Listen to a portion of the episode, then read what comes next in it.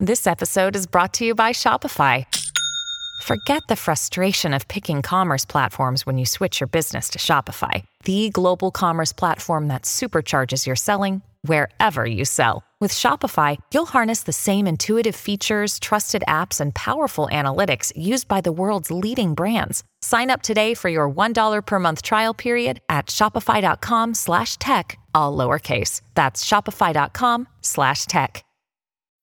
When you need mealtime inspiration, it's worth shopping Kroger, where you'll find over 30,000 mouthwatering choices that excite your inner foodie. And no matter what tasty choice you make, you'll enjoy our everyday low prices, plus extra ways to save, like digital coupons worth over $600 each week. You can also save up to $1 off per gallon at the pump with fuel points. More savings and more inspiring flavors make shopping Kroger worth it every time. Kroger, fresh for everyone. Fuel restrictions apply.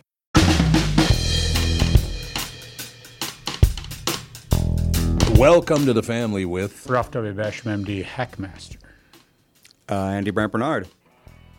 Kristen Burt. And Tim Lammers. and no Nana because she's stabbing me in the back. That's why she's doing it to me. That's She's stiffing you. she's stiffing me. That's exactly right. So what's the latest? Anything happen uh, in the night, last hour or two? Uh, who's going on strike? Who's not? I still am very very upset by the fact that they're closing down the government. It looks like anyway. They're going to shut her Oh, down. they, they're going to do a government shutdown? Sure looks like it. And the great news about that is, is that uh, cops, firefighters, all these people don't get paid, but the very people who voted to shut down the government still get paid. Of course they do. That is disgusting. You can't let people make a decision where they lose nothing. That's a bad idea. Yep. Nana's here. I have a national park pass that I need to use. Use up. I got to use it up. Well, I have a one week pass because I'm going to Joshua Tree. And guess what? it's during the time of the shutdown if it happens. Oh God, yeah, that'll be wonderful. Uh, Joe Palooka's here, so that's good with her black eye. Did you know about that at all, Timmy? No. Catherine has a black eye. She's playing pickleball, got hit right in the eye. Ooh. You don't wear goggles. Kind of like Marsha got hit with a football in the Brady Oh. Bunch. Nobody wears goggles. I don't want to be the geek. Oh, you, oh, you don't want to be the person. You don't want to be the person that doesn't go blind with a hyphema or anything like. Did you? I mean, you, that game. That game is the worst game in the world. It is not. It is the worst game in the world. People get. yeah. Yeah, oh yeah. Who uh, who was I talking to? Just they they, uh, they strained both of their Achilles uh, tendons so bad they had to stop. Well, you know, a lot of people play above their pay level. Um, they're weekend warriors. They're not in condition. I literally, it was my my fault for getting hit in the eye because I wasn't paying attention. Just But you still got hit in the eye. I know, There but you you, know what? Oh, I could. you go. s- Uh, I don't know. I could sit home and die in a rocking chair. I'd rather go out and do stuff. Well, Well, I'm gonna die in a rocking chair. That's really nice. Well, before we get to Chris, I, I'm curious too about the strike because it seems like one step forward, two steps back, or one step with um, the writers agreeing to something tentatively. And then uh, SAG AFTRA authorizing the video game folks to go on strike. I know. Do you believe that? I know. I believe it. I voted for it. I'm not going to lie because I'm like, when else are you going to strike? This is the time. You've got the everyone's attention. If not now, when? yeah. So I was part of that 98% that voted for the uh, video game strike. Way to go, you troublemaker. Tom, did you vote? I didn't even know I, I got a chance. They didn't ever send me a ballot. They you do it electronically. They send you a postcard. Oh, Who's they didn't checking do your that. mail? Oh, I should have because I didn't get it. I didn't. I didn't get one. Have you updated your address lately? I don't know if I have. In the last four years. to Florida. yeah, maybe I'm it's not in the. It's down in Florida. I'm sure that this um, you discussed it on the morning show already, but how much of a difference does the writers' settlement uh, impact a potential actors' settlement? it's going to make a huge difference, I think, um, from everything we're hearing. We have not heard the exact details on what the writers settled for, um, but they're calling it exceptional. They're using really big superlatives, and that's rare. Oftentimes they're like, we conceded. and but it looks like there are, is some movement with AI, and that um, it, there, there's a small window, which is going to be a tricky one, that does allow the studios to sort of experiment with AI. Um, but I think the big win comes in the form of streaming residuals. They are going to be more transparent with some of the numbers. More successful shows will see a higher payout for creators, and that's what we're hoping for when it comes to the actors' contract as well. So, what do you think, Timmy? Well, I, I- it's just crazy. I mean, again, I, I think that it was a good move to go with the video game authorization, just to say, hey, we're not letting you off the hook here. No, and, and I'm going to say something, and uh, some people are going to completely disagree with me, and that's okay. But the Drew Barrymore controversy of her trying to move forward with her show in the fall, Right. Um, yeah. that was, I think, I think the WGA realized that they had some momentum with this, with the uproar, and they capitalized it. And then they started retargeting The View and targeting Dancing with the Stars here on the West Coast. And I think it really got the studio executives in a bit of a sweat. And that's when all of a sudden you suddenly saw Bob Iger showing up at the negotiations with three of the other CEOs. And by the way, um, the AMPTP is in a mall. So In a it's in a mall mall? with like a cheesecake factory and a PF Chang Oh, and a Buffalo Wild Wings. So we were laughing because I'm like, what do they do on their dinner breaks? They go and have some wings and fries, like Bob Iger, just, you know, I suppose. go shopping at DSW for a pair of shoes. I don't know. Um, it's an outdoor mall and it's one that's not heavily populated anymore post pandemic. So it's just very strange, like how the whole thing went down. But I, I think the the studio execs finally realize, oh, this is not really going to go in our favor, especially now that the momentum with Drew Barrymore and the other daytime shock, talk shows is getting away from them. Well, I think the public had was on the side of the striking people too. Yeah. Yeah. And Drew Barrymore took one for the team. Let's just say that. I mean, she took a lot of heat. She didn't make a, the right decision initially, and then she did. Um, but I think she deserves a bit of credit for for ending the writers' strike. You know, it's It's going to be a long term impact on her. I don't think so. I, you know what? She's a very likable personality, and I think that you know she'll come back. She, they're expected that she'll come back mid October, somewhere around there, once the contract is ratified for the writers. She'll do a big like speech, like "I'm sorry, I heard you, I listened," and people will probably move on and forget with her. I hope so. Yeah, but you've lost your solidarity. I mean, they're just they're just chipping away. There will be some union members who will never forgive her, and there might be some actors who might not go on her show. It's possible. Can't win ah, them all. I don't understand it. Yeah, well, it, I got a question for you. How much has has digital? How many? How much money has it cost the American worker? I mean, there's so many jobs now that, that are totally different because of artificial intelligence, because of the internet and all the rest of it. I mean, there's got to be a lot of money lost by your average worker. I bet Yeah, I think this is just the beginning. I it hate is just the beginning. You're right. with AI, it, we are just at the very infancy stages of this. yeah. and will it? And we be, will be at a point where we have to pay to work to have that gratification of working. Will there be Yeah. so few jobs that you know it, it, that's a reality? I mean, true. it may, It is it may not be. There may be nothing for you, us to do. You know, the AI robotics can take over a lot of stuff, and that's certainly the fear of, you know, the the the uh, what is it called? What's it when you every every the computers know more than we do? That's the Singularity. Singularity. Yep. Yeah. Well, that will be just fabulous when people lose their purpose in life Yeah. and have nothing to do. It's that already goes so well with people. Yeah, well, that's why we're legalizing drugs. Yeah. Mm-hmm. Sit around and be high all day. Wee. So, what do you think of that, Andy? Do you, do you think how far away is it? Um, the singularity, it's impossible to say. Yeah. That's the thing about it. It's unknowable. Well, you're going to see a lot of like writing jobs. I think are going to go away. Uh, definitely. Yeah, marketing. Right. I think is going to be Mm-hmm. a problem in the fu- in near future for a lot of things. Um, executives. The film, the, the, the film, the studio executives, AI replaces them in a second because they can scan things faster and know more things quicker and be mm-hmm. better actuaries than any person.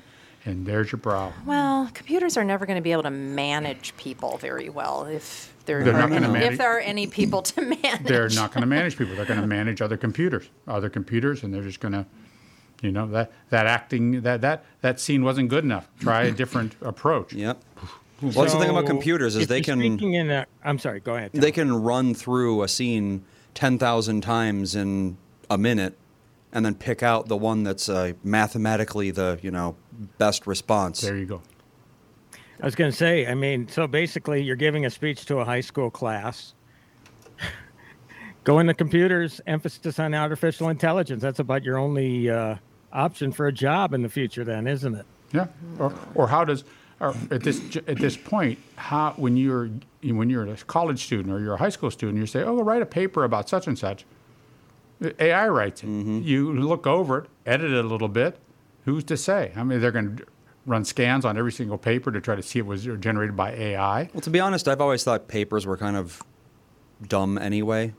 They don't really do very much in terms of like, all they really do is show that you can write a bunch of keywords down in paragraph format. Because that's Yeah. what I started. I was doing terribly in this one class. I was writing papers. And eventually, I came to a realization that the teacher wasn't looking for information. She was looking for the syllabus bullet points. So I just crapped them onto a piece of paper, handed it in, got an A. yeah. And that's how it's been Oh, for I- ages. I, think that's how education is right now. It is. Yeah. so. It's like, right. you know, if Depends papers. on where you go to school. I, I Well, yeah, my of school course. wasn't like that. I mean, it just depends. Things have changed. Yeah, but things are going to have to keep changing. There's good, there's better ways to demonstrate knowledge, I think. Practical application being a big one. And AI grades papers better. That is also true. It's like, well, yeah, if the teacher just wants to see, you know, Yeah. you know these 10 words or phrases or whatever, you just, you know, Yeah, control F. scans There you go. If they're there, We had they're a good there. run as humans, you guys. It's almost over, but well, I, I tell you, 20 years ago, might have been even a little longer than 20 years ago, I cut a commercial down at the old Creation Audio, and they called me and said, "Oh, you know what? We we added a line. Is there any?" I said, "I'm sorry, but I'm booked up for the rest of the day." They said, "Oh my God, we need this." For uh, the end of the day, I said, I, I, "I'm sorry, I cannot do it. Uh, you know, maybe I could record it at, at this other studio, and they could send it to me." They said, "No, that's." Uh, well, I'll tell you what, we'll take care of it. But a week later, I'm driving down the road and I hear that commercial, and there's a line in the commercial that I said that I never said. That was a little frightening, I Yeah. will tell you that. And you could not tell it wasn't me that was saying that line. And that's just from old fashioned editing. That was from like a Moog Mm-hmm. Synthesizer Yeah. synthesizing my voice. Yeah. That's what it was, absolutely. Well, you're still going to need doctors. Yeah, maybe. Uh, not necessarily. Not Not diagnosticians. necessarily. No. AI would be perfect for the di- role of a diagnostician. Yep. The well- AI just runs runs everything. Now, it, it, it could be wrong on occasion, but it's just going to give you the highest percentage of uh, Yeah, accuracy. definitely. It's like there's a 96% surgery? chance you got surgery, this. So robotics. yeah. robotic Yep. surgery. Yeah, our is- friend Dana is- Harms was is- just trained on robotic surgery. It's still controlled by a human, though. Yeah, but but AI could control it better. I mean, the sensor they would sense things, see things quicker, faster. I- That'll it- be a long way off, I think. That sort of thing. I don't know. First, it's going to be something like GPs or like, uh, I mean, what what percentage of doctors' visits end up being you got you know the flu or a cold or a stomach bug? It's like it's got to be eighty percent of them. We don't need to waste doctors' time with that sort of thing because AI can Pandemic diagnose sped up those. telehealth too. Yeah, Yeah. exactly. And telehealth, that's the, that's the perfect application for AI in medicine. It's like, you know, you tell this AI, I have these symptoms, and it's like, oh, well, you've got this. Here's the prescription. I mean, a doctor would probably want to review it because you don't want computers able to give prescriptions for obvious reasons, but it would save tons of time, tons of money. I just worry about all the hacking that can go on Oh, and sure. all the stuff that could happen. I mean, AI is going to be prone to it, I would guess. Oh, maybe not. Hmm? It'll A- AI itself out of it. AI is not really hackable in that sort of way. Really? It's not like a computer program. It's if you took the foremost, you know, AI researchers in the entire world. They're making all these AIs. Sat them down in front of the source code of their own AI and told them to change anything at all, they'd be like, I can't. Because it's just not really how AI is made anymore. Oh. You're not coding all this stuff directly into it. It's it's almost like you're making a seed, putting it on the internet and letting the seed grow into whatever it grows into. That's creepy. It Yeah. is It's creepy. creepy. Yeah, no human is involved in the hmm. learning process. The AI does that all by itself, which is why you have to do it so many times and it messes it up 99% of the time, but eventually it accidentally gets it right and then you have an AI. Oh, I just had a brilliant idea. We should we should copyright it right now. Ambulatory drones. Go to a crash scene or something, and the drones come down and fix the person Sure. before any, before they have to go to the hospital. We're going to need to. Get rid Stabilize of them. the uh, life flight uh, jobs, right? Yeah. Yeah, the only They problem with could that clear traffic fast. That would be great in LA. Yeah, sure see, would. put this down. We got to write this down. drones that just disassemble crashed cars yeah, on spot. exactly. How and in 10 teach years when we're having this conversation, it's going to be crazy because I we'll be like, it all came true. How about you teach people to pull the hell over to the side when they see sirens? Yeah, wouldn't that be nice? Today, to this day, it's just like, man, I'm just gonna keep going. And sirens coming. And so. No, LA, you have to because you're in, you're blocking traffic. So everyone does pull over. That's probably like the Really? one rule Ah. everyone in LA follows. Yeah, they don't follow pulling over if you have an accident. That's the other thing. They, you're supposed to pull over to the curb if you have an accident, and they'll recreate it or whatnot, something like that. Oh well. Oh well. You know Well- the, the, the the the cable channel I'm going to start watching is HBO Max. HBO Max has a new show coming out. It's it's naked uh, dating game. Naked. Naked dating game. Oh my God. Naked Is going to be all older people? I don't know what it is. Do you watch the It's- Kardashians yeah, too? Yeah, no, I- but the naked dating game where they where there there will be I don't know I, I'm sure that they'll spin it with all genders and all all mixes and things like that. But they're going to put uh, uh, five choices in uh, like lucite boxes or some such thing. That's what the the and they're going to be naked and they're going to have certain parts of their body covered up. And then they're going to have the other person who's going to choose their date, choose their date. I will go through and they will critic criticize all these Oh, so people. it's the Howard Stern Uh, show. uh, yeah, the Howard. That's right. so they're going to criticize all these people, you know, and uh, you know, hopefully they'll say something like, "Oh, you should have had uh, this kind of surgery to make that look better, or this Oh. look better." Anyhow, so they, they then then they get down to. And as they criticize these people, parts are going to be revealed. So you're going to have this full, this full frontal nudity, blah blah blah blah blah, and then the person that's choosing, the person that's choosing, will then have when they get down to two, will take their clothes off, and then the two remaining people will criti- criticize them, and then somehow they get to some sort of a clean union, and then they go on a date. So that's Hmm. This- HBO Max. Was this a German show? It sounds like something that Oh, would could be a have German. started in Germany, doesn't it? So I don't know if it's, if, or Sweden. or and is this going to be is this going to be the uh, last digitization of uh, Naked and Afraid? Are they going to act that those people be naked rather than digitize anything that's that's ooh forbidden to see? That was that show, Naked and Afraid. Didn't that start because of the last writer's strike? That kind of reality stuff. It's Probably around then, yeah. Yeah. Yeah. Oh, oh no, na- not Naked and Afraid. The last writer strike is when all reality TV was created. Yeah, and that's that what I'm was the saying. first show was Survivor. Let's see. Naked Yeah. and That was Afraid it. started. Survivor was 2000, going way back before the writer's strike. Oh, Naked and Afraid was 2013. So When was the last writer strike? Oh, 0708. yeah, Oh, okay. it was a while. Well, Yeah. reality shows became very popular. They sure did.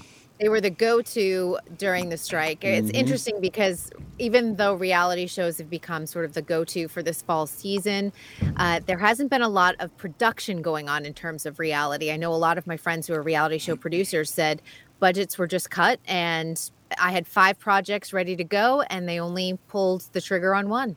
Oh, You know, I have we, a question about um, the, the the okay. So with the WGA strike uh, settled, with Saturday Night Live, I tried to read an article. I think it was Hollywood Reporter or Deadline this morning, and I just could not make sense of it.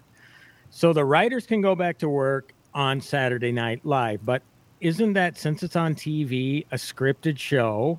So therefore, all the actors they were talking about, oh, we're going to bring it back. Well, how are you going to bring it back if all the actors are, un, are you know, SAG members? It, it just didn't seem like. Oh yeah, that I know. what- I know what you're talking about. Okay, so the writers will be able to go back to work probably. I'm going to say in about a week or two, um, once the contract is voted on and ratified. So today, the the National Board of Writers Guild will uh, vote on it, and then next week the membership will vote on it, or later this week the membership will vote on it. N- Saturday Night Live is under a network code contract, same hmm. code contract that Dancing with the Stars is under. So it is not a theatrical contract. Theatrical contract is what we are striking. The net- network code contract doesn't come up for negotiations until next year. So Saturday Night Live is allowed to run. So once the writers go back to work, then hmm. the actors will be able to go back to work on But that show. They? But will they though? Uh, yes, they have to. They are legally bound. Mm. So there is a no strike clause in the network code contract. That is why everyone got into a lot of controversy at Dancing with the Stars. They're like, why are you crossing the WGA picket line? And SAG said, if you do not honor this contract that you have already signed, you will be in breach of contract and you will get sued. Ooh, Yep. it's a little harsh. Fun. Same thing with Saturday Night Live. They will have to show up. I hope they're when they, they they've taken the time to find out how to be funny. You got that right. That show's not been funny in about 40 years. Oh my god. That show's terrible. Yeah, just a lot of mugging for the camera. Yeah, a lot of mugging. preciousness. Very true. Yeah. I don't know anyone who really watches it. I watch No. certain No. clips because there's always one sketch each week that sort of kind of hits the the pop culture zeitgeist and the rest of it's kind of forgettable and i i really think that that's what they keep running on they're running on that like mm-hmm. one viral video each week Oh. And they're overdoing it with the politics. Jeez. Oh, are they really? They, they it's for I don't know, it seems like decades now that they've been overdoing it. But they've lightened up the last couple of years honestly but i think where we're going into a presidential year uh, election year we're going to see them lean into it again with no Alec Baldwin as as Donald Trump, they got a different person. yep Oh, do they now? Mm-hmm. yeah alec is kind of persona non grata I wonder why. Gee. I'm oh. He acts like he doesn't act someone. like it though. I mean, No. he still inserts himself in the in, himself in the conversations, and I, he feels like nothing to see here. I mean, they're going forward. They finished up the movie, and it will be released at some point. I, I don't know who wants to go see Rust, but No, not me. not and me the either. documentary on the making of it. I mean, this guy just leave it. Just again, it's just going to go away quietly anyway. Yeah, there's going to be a bunch of I don't know uh, interest because in the in media as far as coverage of it and et cetera. But I mean, who you're going to be pretty morbid sense of curiosity. You want to go see that movie because obviously they're not going to include that scene. Oh, this No, is the scene and where I- he shot the photographer, the cinematographer. I mean, just And Halyna Hutchins' husband is now an executive producer on the movie, so he now has a financial stake in the success of the film. My which God. let's be honest, I, I don't know if there would have been any financial success theatrically anyway. Video on demand, maybe. I mean, but I don't Yeah, even know how yeah. huge that's going to be to begin with. Is that text you're sending so important that you missed your turn? Is that text you're sending so important that you ran the red light? Is that text you're sending so important you didn't see the ball coming onto the road or the child that followed? Hi, I'm Mike Bryant from Bradshaw and Bryant. When you take your eyes off the road for even four seconds, your vehicle travels 100 yards. That's the entire length of a football field. If you absolutely have to text, you need to pull off the road somewhere safe and do it from there. Texting and driving is against the law and can cause serious injury or even death to you and others. Now, that is important. We hope you're never injured in a collision, but if you are, please contact us. Find Bradshaw and Bryant, personal injury attorneys at minnesotapersonalinjury.com. Going farther with Mike Bryant on your side, seeking justice for the injured. Bradshaw and Bryant. Tom here. For years, you've heard me talk about my friends at North American Banking Company. They have great online and mobile banking options, plus friendly employees who are always ready to help. And with their location in Maple Grove now open, it's even more convenient for me and my family.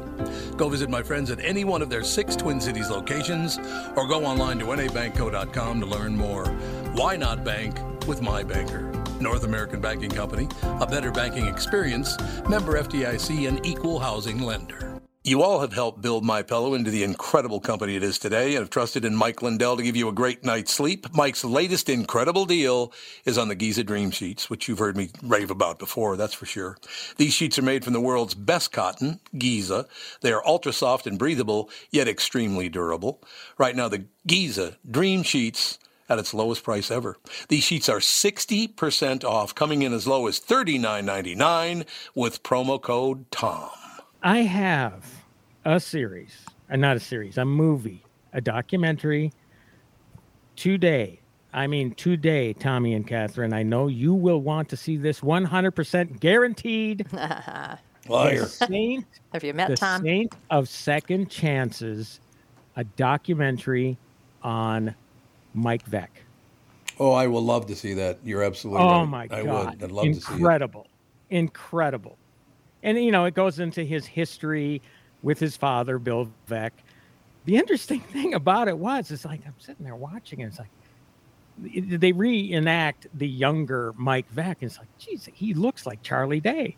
Well, it is Charlie Day from Always Sunny You're who plays Mike Veeck, and Mike Veeck reenacts uh, his father. so he's Bill Veeck.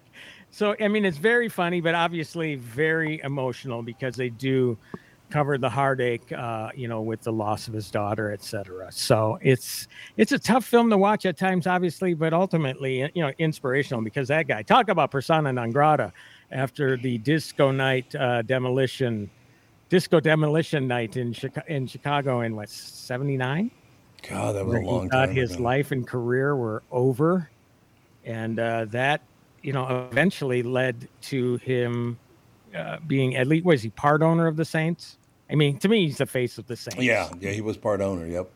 He so I don't know if this would be interesting to you know more people outside of Minnesota, but certainly it is to me. I mean, my God, what an incredible documentary this is! About an hour and a half. I think it's an hour thirty four minutes or so. You remember Charlie Veeck, his father? You mean Bill Veeck? Oh, did I say You Charlie? mean- Yeah, Bill Veeck.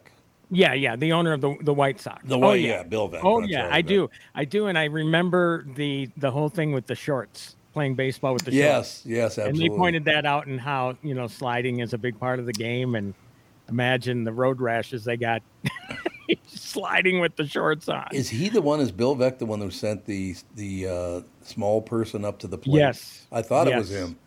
Did you guys ever hear this story? No. No. Uh, Tim, go ahead and tell him. Well, he he he sent a little person up to bat. Um, and, you know, you, got to remember. I mean, he was doing these stunts, and this is He professional was. baseball, major league baseball. And I don't know if it was for the White Sox. It was because he was involved with a bunch of other teams yeah, too. he was. Yep. Um, but the other manager or owners of Major League Baseball, you know, all highfalutins, they weren't big fans of Bill Veeck because he did crazy things at games to entertain the phone. It was much as much an entertainment spectacle as it was a game. And one of the things was sending uh, a, a little person up to bat.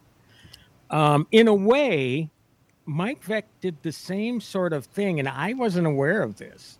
At one point, he did sign a man who was born without legs, who was very athletic. I mean, you're talking multi sport sort of things. And this happened around the time Darryl Strawberry was part.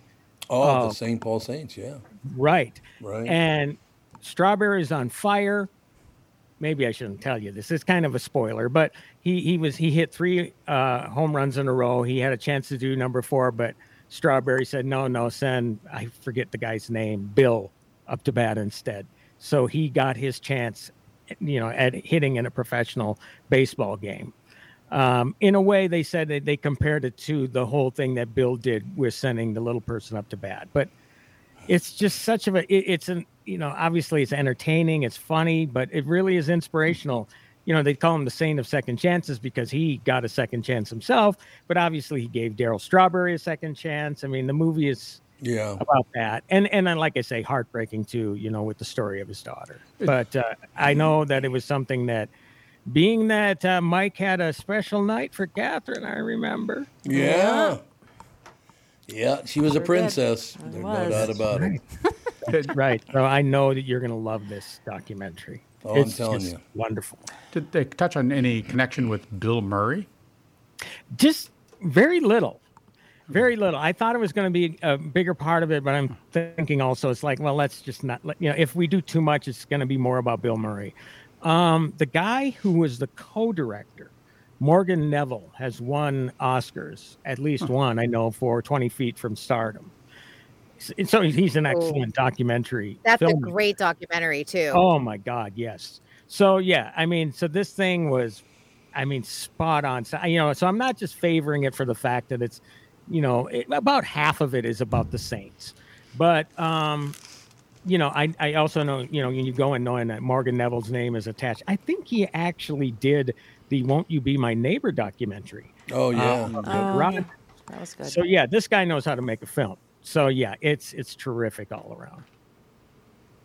How about uh, Mike from Blaine says he saw No One Will Save You. It's a new movie. It just came out uh, th- four days ago. Is this Mike from Blaine the same Mike from Blaine? Yes, it is. Mike from Blaine, 12, 13 years ago, baby. I'm sure there are other How you Mikes in? Blaine, but Yeah. this Well, one's I the specific Where has one. Mike from Blaine been? I don't know. Yeah. He uh, well, It's his- been gone. when he was still in high school, his mother used to bring him into the studio. Remember that? Yeah, a couple times. A couple times, yeah. That's great. To, I, I hope Mike from Blaine is the same one. But- good, good kid. This uh, movie, No One Will Save You, it's 93 minutes long. Mm-hmm. It's on And it, Hulu. it has one line of dialogue. Oh, okay. One line of dialogue. Apparently, yes. Who's in it? Uh, I don't know if I've heard of any of these people. Kaitlyn Dever. Kaitlyn Dever's the Dever. Is only that 13? What, was, what was that show she did on Netflix? Is that her? Justified, Last Man Standing, uh, Dopesick. I know her She's from done Last all Man sorts of stuff. Yeah.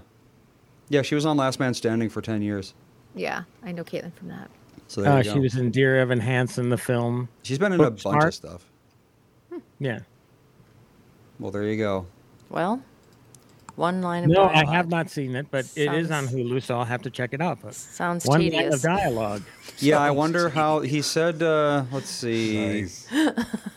He said it was good, but the ending didn't make sense.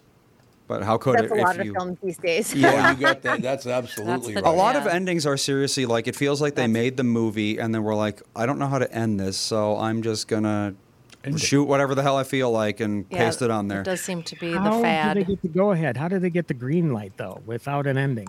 I just don't. I don't get it. I don't know. I don't think the ending is important to people anymore. Keep it's the 'em journey, guessing. not the destination. But that's part of the story arc. I mean, that's the whole thing. Yes, it is, but well, it was. I don't know. There's a lot of that though. It's like a lot of even the most like classic sci-fi novellas. They all had just garbage endings. They just kind of came out of nowhere. Well, So it's not a new thing, I don't think. sets it up for prequels and sequels and everything else, I guess. I guess I so. suppose They so. don't have an ending. You know, Catherine, I just got to point out to you that uh, Kristen Burt destroyed one of our stories this morning. What? What did you do now, about- Kristen? I was asking about season two of Fisk, and she just Ah, burned me to the ground. why? No, it's just currently not available in the US, even on video on demand. And I said, you could go and get a VPN, which maybe not legal, but uh, you could do that. Oh, okay. It's a great series. It is a great series, but Yeah. we want season just two. currently not available here. It was on ABC, I guess, like in 2021, something like that. Yeah, we've been watching a, quite a few uh, shows from. Well, we've got this one from New Zealand. No, it's Tan- Tasmania. Tasmania. Tasmania. It's from Tasmania, exactly. Which I didn't even know was really a place. Yeah, it's a small island off of uh, southern Australia. Yeah, well, there's this show called Deadloch that's that was Mm, filmed. yeah, I've I- seen a few episodes of Oh that. my That's God! great. There's this one character. she is something else. She she makes the whole show, in my opinion. Oh. I agree with you. She's phenomenal. She says the F bomb about 50 times per episode. in one And sentence. other unmentionables. And other And unmentioned- one yes. sentence. The C word she brings up all the time. Oh, the stuff they call each other. You're like, what did they just say? It's, yeah, it's it's it's not just that. The writing is great because normally, you know, it's sort of a detective sort of kind of show. and normally you can see where things are going. And this show, I, the writing's great because you really have no idea what they're, what's going to oh, happen. you have no. She literally on one of the episodes walks up to a guy to interrogate him, and he goes, "You know, you effing fools with your effing this and your effing that, and then you eff that up, and if you eff this up, I'm going to eff you up." Good God, No. settle It's down. like she's from Jersey. It's exactly. she's she's just really good at that show. She yeah, is this really character, good. she she she gets sent to te- to Deadloch. She was in a bigger city somewhere, and um, it turns out that she was sent because of something bad that she did. Yes. And so she doesn't have, she has no money. She has no clothes because she thought she was going to be there for a few days, and she ends up staying for months upon months. And she starts going into a camping store and just wearing random camping outfits. all over the place. It's a great show. like- she is just hilarious. She's a great character. That whole show is really good. It is. It's very good, and it's yeah, it's about kind of like a colonizing of Deadloch of from lesbians. You know, there's a lot about lesbians on there. It's Yeah, a lot about lesbians. It's a great show. The writing's fantastic. is. It's I really, love it. really good. What Yeah. you guys, the, the two of you there, you got anything coming out in the future that you you're looking forward to?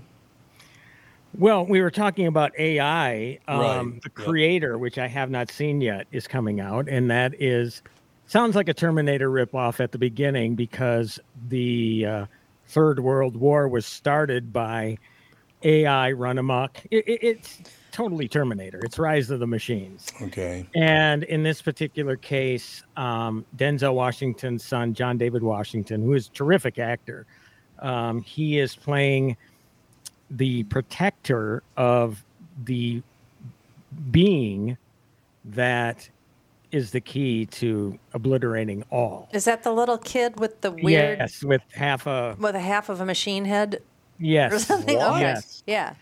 Yeah. So Okay. you know, the, again, trailers. I mean, they can be pretty persuasive. Um, you know, again, uh, judging talent. You know, it's it, it, it's some. It got my attention. You know, I know that I'm getting good acting going in. You know, you, it's a familiar theme, but what are they going to do with it? Can they actually do something different with it? I'll find out. Uh, so yeah, I'm looking forward to that. And and and let's be honest. I mean, the AI thing, it's more relevant than it's ever been. I mean, you know, that was at the center of Mission Impossible. It was at the center of the Gal Gadot. I don't know if you'd call it a. I don't know how it did on Netflix. Uh, Heart of Stone. You know, where AI can destroy the world. You know, the, the the end game always seems the same. But what happens between A and B? Can it actually have an end? Or A and Z? Can it have an ending? Andy, I'm going to find that out. Yeah, let's see. And is it is it there? Are they just floating a new franchise? Well, I think that's the hope of every movie, right? Mm-hmm. Everything has You to be a universe now. But it Yeah. doesn't work anymore. We talked about that in the Yep. morning show today. Just Hollywood, this is a total reset after this strike. Yep, I think people are sick of it. You Yeah, think so? God, I hope so. I mean, you're talking about getting rid of franchises and sequels, or in what way do you think it'll be a reset? I think there will be less. I, I think Mm-hmm. if you saw what happened at the box office this summer, people were not interested in Indiana No. Jones or Mission Impossible. We went to Barbie, we went to Oppenheimer, we went to Sound of Freedom. And I think that that is, um, if that's not a wake up call for studio executives, I don't know what is. And it's going to take a while too with this reset because we already know that the calendar is set for a lot of even like Disney films, Marvel films through what, 2026, sometimes even further out than that, 27, yeah. 2030 but um, they're going to have to get their act together after this strike because besides the streaming bubble popping the absolute movie theater situation is pretty dire people want event films people want to go out and get dressed up for barbie and hang out with their girlfriends and then do drinks take pictures in the lobby this is what people are looking for and we're going to see it again mark my words october 13th when taylor swift's eras Mhm. movie comes out Which is going to be getting worldwide distribution now, which is pretty 100 amazing. countries Yeah, yeah, it's crazy. Well, I mean, talking about uh, Sound of Freedom, that did. I think I might have mentioned it on this show before, or certainly the morning show, but that did domestically more business than Mission Impossible and Indiana Jones. Actually, Indiana Jones domestically had a higher gross than Mission Impossible. So that must have been a huge punch in the gut for Tom Cruise, even though the movie made, you know, money overseas, et cetera. So, but talking about those uh, sequels or franchises or whatever, you know, it's bad when Expendables 4 makes 8.3 million and is beat out by The Nun 2 Wow. which made 8.4 million to top the charts. 8.4 was your highest grossing movie over the weekend. It's terrible. and that's that is the lowest of the low. It's crazy. I- I'll just throw this out there, and um, I my friend wrote Expendables four, uh, Tad Daggerhart, and this was his first big film. Oh, And you know, cr- you know, honestly, it's uh, it, it got terrible reviews. It didn't do great at the box office, but it, you know, had this been this movie come out, let's say pre-pandemic, this would have been critic proof. The critics could have just said, "This is terrible. We don't like it," but the audiences would have shown up. And because tastes have changed over the last four or five years, we've really seen that. Then add a strike to it where you have Jason Statham and Sylvester Stallone. They can't promote it, so no one's going to be aware of it. Right. And then, um, you know, my friend missed out on his first big red carpet premiere and all, you know, all the hoopla and things like that. And Oh. literally, the they reach a tentative agreement with the writer's strike on Sunday after that first weekend of Oh, his film. I was like, he had Bad so many things stacked up against him. I really feel bad for him. Well, you you tell your friend for me, I did like the fact that, and there's a reason for it, which I will not spoil. I don't know if you've seen the film, Kristen, but um, Stallone isn't in it as much as I thought he would be, and I thought that was very daring a move and very creative, and I love the way that I I just love what he did with the character. I love what he did with with uh, Barney Ross this time. Um, so yeah, but again, I think a big problem with that movie was the last Expendables was 2014. So uh, audiences' memories they fade fast. Apparently, I mean, when you have it, you have that big of a gap between sequels. That doesn't do a film any favors. I don't think.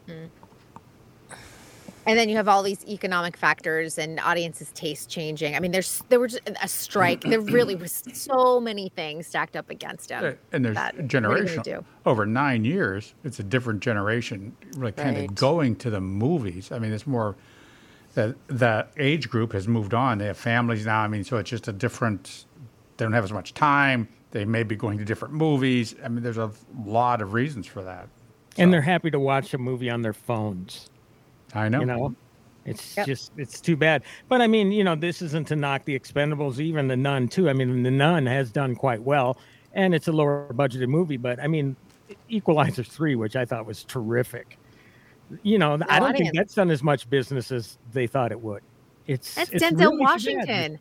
Yeah. Yeah, it's Denzel. I mean, he he's as terrific as he's ever been. I mean, this is a great role for him. I've loved all of the Equalizer movies, and this one is just as great as the first two.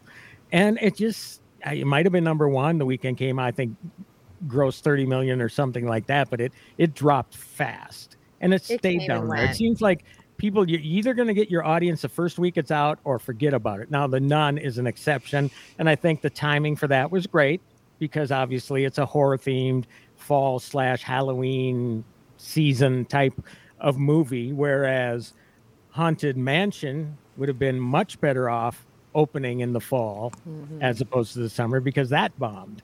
So timing is everything too. But I don't think I generally thought of September, at least the beginning of it, as a bad time to open a movie because you got too much going on. You got kids going back to school. You got Sports all, all the sport, time. Yep. Football, yeah. Yep, I mean, time. it just you know, and with the NFL, you know, they're trying to elbow things out the side a little bit. I think there's actually going to be a Friday night game on the calendar sometime this year. So they're trying to own the entire weekend.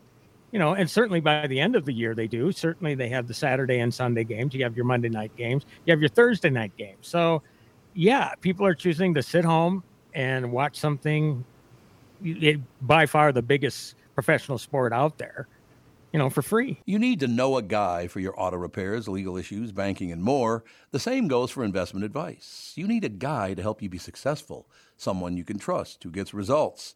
Well, I got a guy for you. Josh Arnold. Josh gives you straight talk, not sugar coated advice about your financial situation.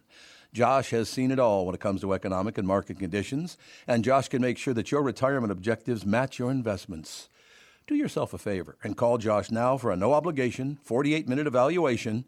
You've got nothing to lose, and you'll get a different point of view for your investments. Call Josh at 952 925 5608. That is 952 925 5608. You'll be glad that you did. And tell him his, hmm, his guy, Tom, sent you. Investment services offered by Josh Arnold Investment Consultant LLC, a security investment advisor. Past performance is no guarantee of future results. All investments involve risk. All comments and opinions are Josh Arnold's and do not constitute investment advice. Tom Bernard is a paid endorser. No, what sport? We're talking football. What's that? I don't. We don't have any teams here, do we? Yeah. College Yeah, or you know or what? I'm, professional? I- I'll make a confession. I didn't watch the first two games. I was busy doing stuff. Um, you know, uh, I'd rather spend miss time with my youngest daughter, who's off to school now, instead of watching these fools. You know, Mm-hmm. uh, and then I did actually watch about half of this last game, and it's like you know they they defeat themselves. They're The suck. scores should say Vikings. Uh, this score and Vikings this score. They beat themselves every single week. They do. You're right. And the, the Gophers are just as bad. I, Terrible. did- I didn't find out that yesterday morning, uh, you know, when Bob and I were doing our podcast, that they blew a 21 point lead. Oh, 21 point lead. Yep. that's tragic. That's the Minnesota sports for you right there. It this really might is. be going against the grain, but am, am I alone in thinking, is this PJ Fleck guy overrated or what? He sucks. He's never been any good. I don't know. Row the boat. Yeah, blow it out People your seem ass, to just that? love him. Well, I love the motivational stuff, and the guy's been through some serious personal stuff that makes your Yeah. heart ache. But you know, when it comes to football, I mean, you got to deliver, man. You Yep. just, you know, I- I- You got to deliver Taylor Swift. Yeah. All right. She wants to talk about Taylor Swift. Oh, I don't uh, because I don't care about football and I'm not a Swifty, but I was like, what a way to get people watching your game. Right. So what was so she was at the at the Kansas City game because she's a buddy of Kelce. What's his face? Are they? They're Travis Kelce. They're an Kelce. item, right? Aren't they? They're dating. Yeah. Oh, they are. Mm-hmm. Oh, I didn't. Oh they yeah. so what did I miss? There was she in the stands? Did she sing? She was in Travis Kelce's family suite and sitting next to his mother. And his mother is her own pop culture icon after both of her sons played in the Super Bowl last year. So. Oh, that's right. Yeah. yeah. So is she gonna write a song that talks shit about Cal- Travis Kelce eventually? If once they break up, it'll, we will have the bet. Travis Kelce album within the next two years. You that, yeah, that might be a love fest, but eventually there's gonna be Travis was an a hole song coming out. Doesn't she do that sort of thing? Yeah. But also, there's the other element that I mentioned this morning, Tom, which was the Brittany Mahomes thing. Mm-hmm. And, you know, people are already starting a rivalry between two women who I don't even think have met in person yet. But Brittany Mahomes loves the spotlight. So, like, let's start a girl fight.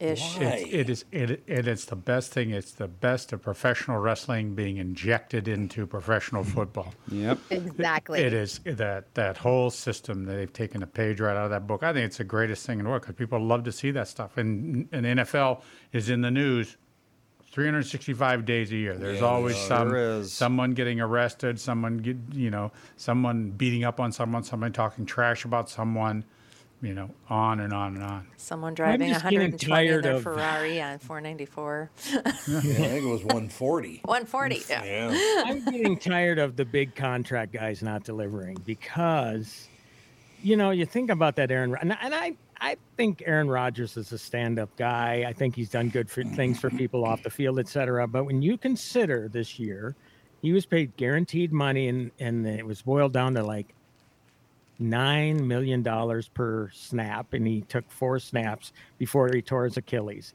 So he made thirty-six million dollars on four plays. Uh, Doesn't anybody think that's a little egregious? Just a little. Yeah, just just, just uh, he's probably just never tired- coming you know, back. Well, look so at if you're gonna ticket prices. Thirty-five million dollars. I mean, yeah. oh, he's got great statistics, but do you win? You could say the same. He doesn't thing. win. You can say the same thing about Taylor Swift. Yeah. We pay our entertainers an extreme amount of Yes, money. we do. You know, and you She's you- delivering. She's making That's what I every was going to say. You, you said that she say she- delivers. she made a huge impact in local economies wherever she showed up for a concert this summer. But I will say that we have seen a lot of big $100 million contracts canceled by Netflix and HBO and things like that in the wake of the strike. If you're not delivering, they're canceling. So it's happening in Hollywood. Well, Yeah. is that something we're going to see end with the huge amount of money that they pay for films? Because I don't know how you make that up in subscriptions. I just don't. But they're talking But- about, I think the Red Notice film was a couple hundred million dollars. They Jeez. pay, you know, then I, I had The Rock and Ryan Reynolds and Gal Gadot, Uh-oh. but You're strobing a How lot do you make that up might not be so good. Yeah. and so I'm with the burst. Tim, Yeah, Tim, that's not working. you got at all. a No, you got a computer glitch. Your Of the bu- connection is very bad. Bubble. Um, uh, well, I'll, I'll Uh, continue just to finish this sentence, but we are going to see a lot of those um, big deals. Netflix can't afford it. Um, HBO can't afford it, which is Warner Brothers. Uh, they're just not sustainable models, and that's why we're seeing this entire streaming bubble completely burst.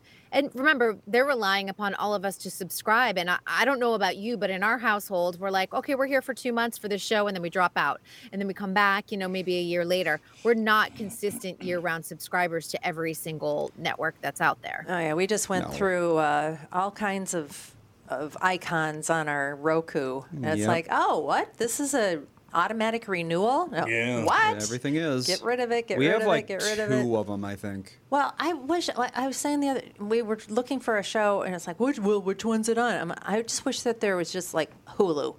Everything's on Hulu. I know. Yeah. You know, just have everything. I, all of this, everybody having their own streaming service is exhausting. But every And network wants their own their own piece. I know, but they, I think that they could somehow centralize it and still make money. They could, but they won't. We need a TV We're guide. hearing that there will be mergers in the coming years of a couple of the networks because they're not going to be able to sustain themselves No. as individual streaming networks. Mm-hmm. No, So, especially at like some you point, said, you want to watch see- one show. There's so many networks out there where it's like they've got one or two big shows that carry the entire streaming Yeah, service. yeah. And then the rest is just stuff that people don't really care yeah, it's about. like it's like having to buy the album instead of the single.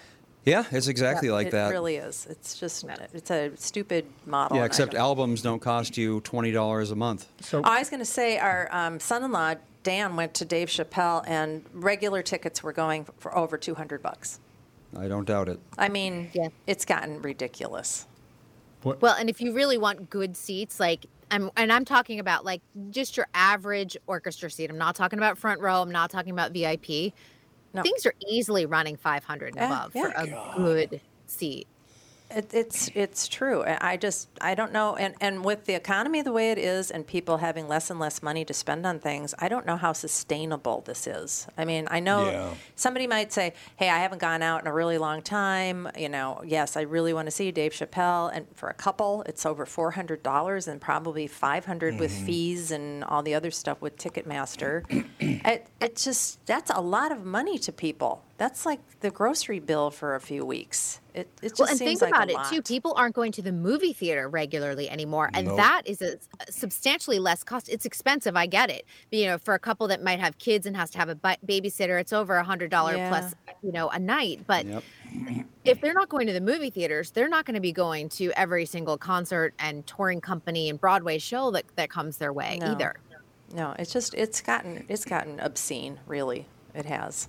So uh, but we're back to the same thing. We pay our entertainers a lot. Mm-hmm. Maybe we're do. paying our entertainers too much. You know, it's at some point. You know, Well- what's enough? I guess it won't change until people start not buying tickets. Yeah, it'll happen eventually.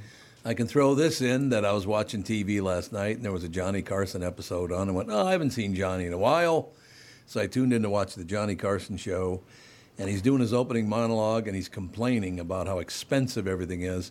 Can you believe how expensive everything? I mean, my goodness, I mean, everything's just so expensive now. I went to the gas station on the way into the show tonight. Gas is up to 53 cents a gallon. Yeah. and he was complaining about it.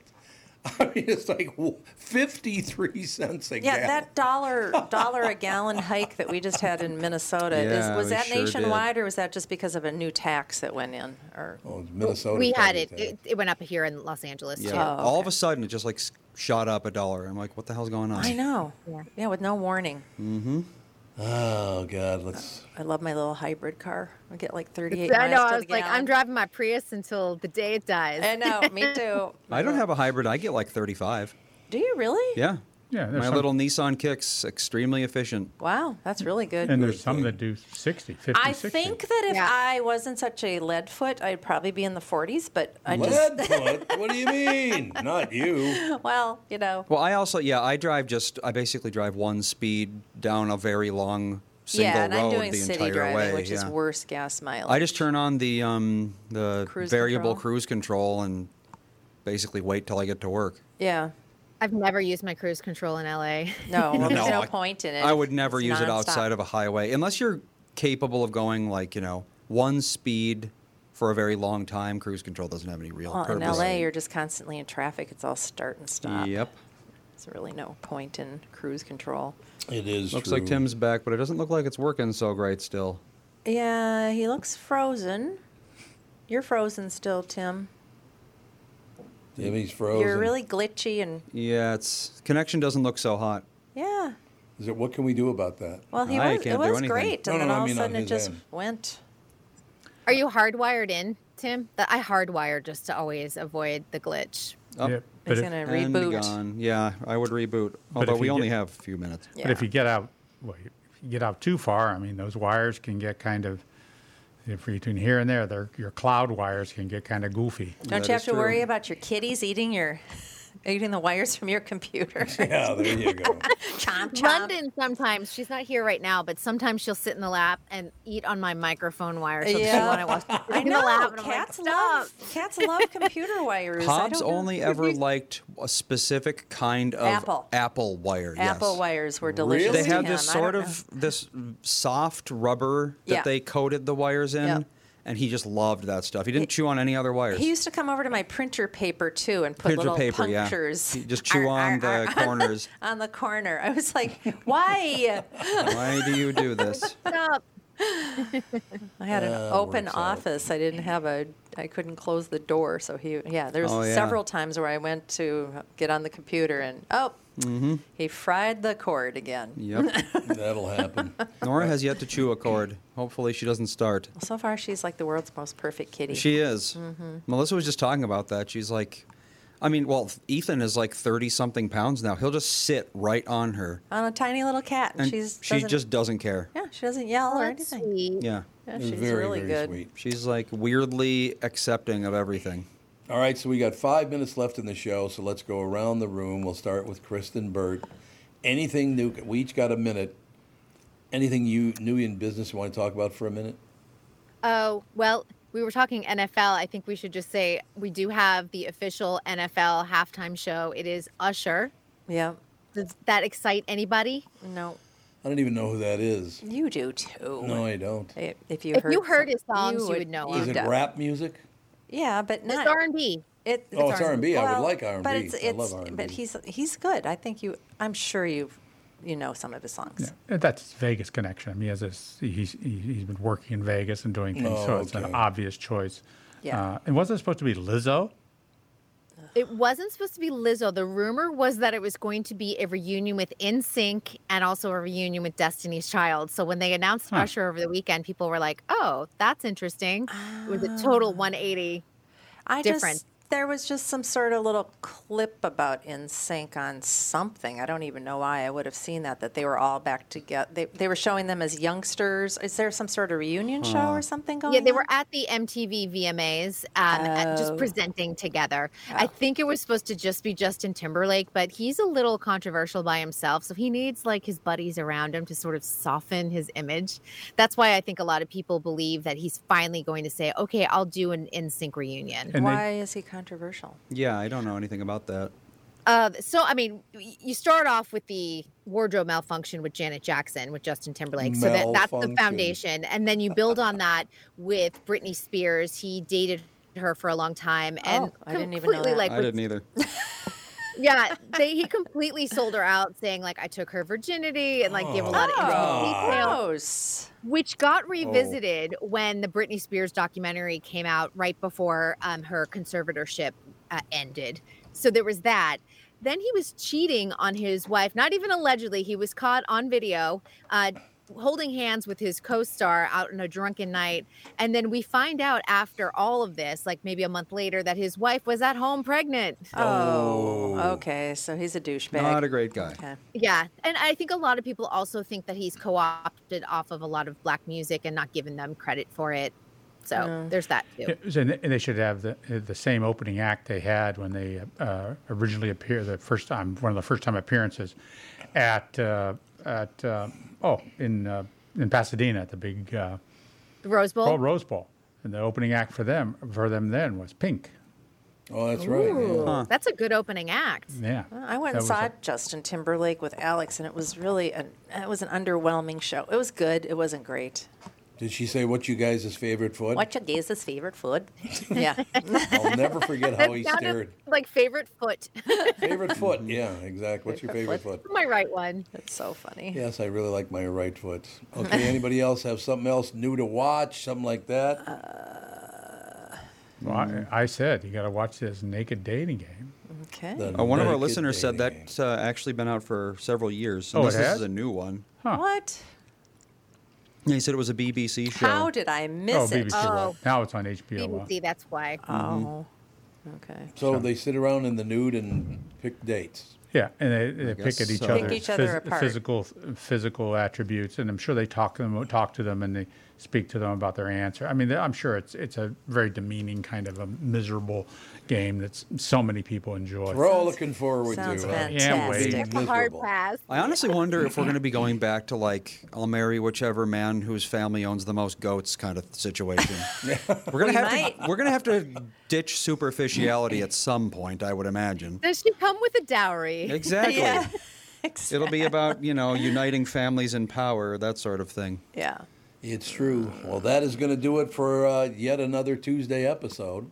I learned a lot of things today, so that's good. Oh, I have a quick question for Kirsten if she knows it. Kristen, sorry, I don't know what I said. Whatever your name is. Um, Kristen. Um, so we're we watched this Lioness show with um, Special Nicole, Ops. Special Ops Lioness, Special Ops Lioness, with yep. uh, and um, Nicole Kidman's in it, and they're Yeah. lighting her very strangely and doing something with the yeah camera angles. I think she did. I think she did something to her face because when you do see it, she's got this really square jaw now, and did she? Or maybe they do you know injected her. Maybe they I- injected her jaw with filler and uh, to make her look more, uh, to make her look stronger. So I don't know. And maybe she's just older and she and and they just are lighting her so she doesn't look as old. Who knows? I I think she's also had at least one facelift. Oh, I mean, oh, would you sure. say? Seems Oh, like it. Yeah, Well, every- seems like Yeah. it. Yeah, to maintain a, a certain physical appearance, yes, you you have to do that. But how old is she? She's not even that old, is she? 54? Right around 54. there. She's not that old. Uh, pff, That's that's But the you're age. in Hollywood. The first facelift, facelift is coming around 45 That's to right. 48 now. Oh. 45, 48, and then uh, Boy, I missed the boat. Yeah, and, and if you look at the per, the person, me the both, person that pal. may have had the person that may have had the best work is, is Sharon Stone, and she looks exactly the same as she looked when she was younger. You know what baffles me? Hmm. There was a first facelift at some point. Yes, Who would right. volunteer for that? Yeah, you're oh, right. We came up with this Oh, new yeah. with this new thing. We're going to cut off your face and we're going to stretch it and we're going to see what happens. Ah. But, And you they're know, like, yeah, sounds good to me. the liposuction was the same way. Who was the, fir- the first person who had liposuction died. And- Yeah. and it's- Really? So They didn't yeah. know about all the blood. Oh, there's if, huge. if you don't know what you're doing with liposuction, there's a lot of blood vessels yeah, in there. Well, any You surgery, bleed out. Any first instantly. surgery, you know, that's you know, it's a it's a Yeah. it, uh, the, you know, it's it's the bra- it's a brave person who ate the first oyster.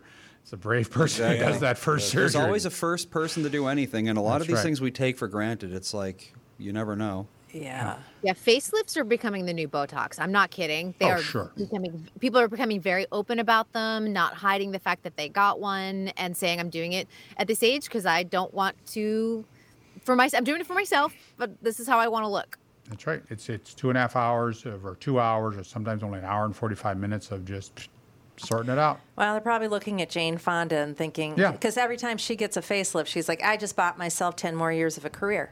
Every time I get one, I get. I, Demi Moore looks fabulous. Yeah. Sandra Bullock. Sandra Bullock is another one who looks great. She's almost sixty. Yeah, Sandra Bullock looked kind of rough for a while, though. I mean, she, yeah, I remember seeing her. She looked kind of. Some of them, it's like they have a different face every six months. Yeah. It's, I, I don't like the filler look. I'm not gonna lie. It's No, like not a Botox. I think is okay, but the filler gives you a weird alien. look. Over to over to uh, Barry Manilow. He's you know he's in Vegas. He's got these he's got these uh, Mm, howdy doody yep, cheeks. Yep. Bizarre. Yeah, it looks like a, cheeks. a but just way dummy. Too much. Yeah. What about the uh, opposite? The, not cu- not quite the opposite, but the buccal fat removal. How Oh, yeah. often do you hear about that? Oh, you hear about that? And we when you do it, it's just Buccal just fat? It just It's the fat right, like around your cheeks. you're on your cheeks. Makes you look more. Teigen. I don't Yeah, have it- any it- fat. and it helps uh, need mo- I need accentuate your cheekbones. But yeah, it's a bit like the models years ago used to have their molars extracted. Oh, to be sunken in, to yeah. create a more sunken in appearance in that area to give a more sculpted look. But this was in that was in the 50s, 60s, that sort of thing. Hmm. What do you chew? Just like a Oh, chipmunk with your front teeth. You're only eating Jello anyway, so Yeah. Jello and smoking Jello cigarettes salad. and Yeah, cocaine. Jello and Newports. Do Keep, you really thin. Jello and Newport. Do you need molars for that? All right, that's the show. We'll talk to you guys later. Bye. Bye.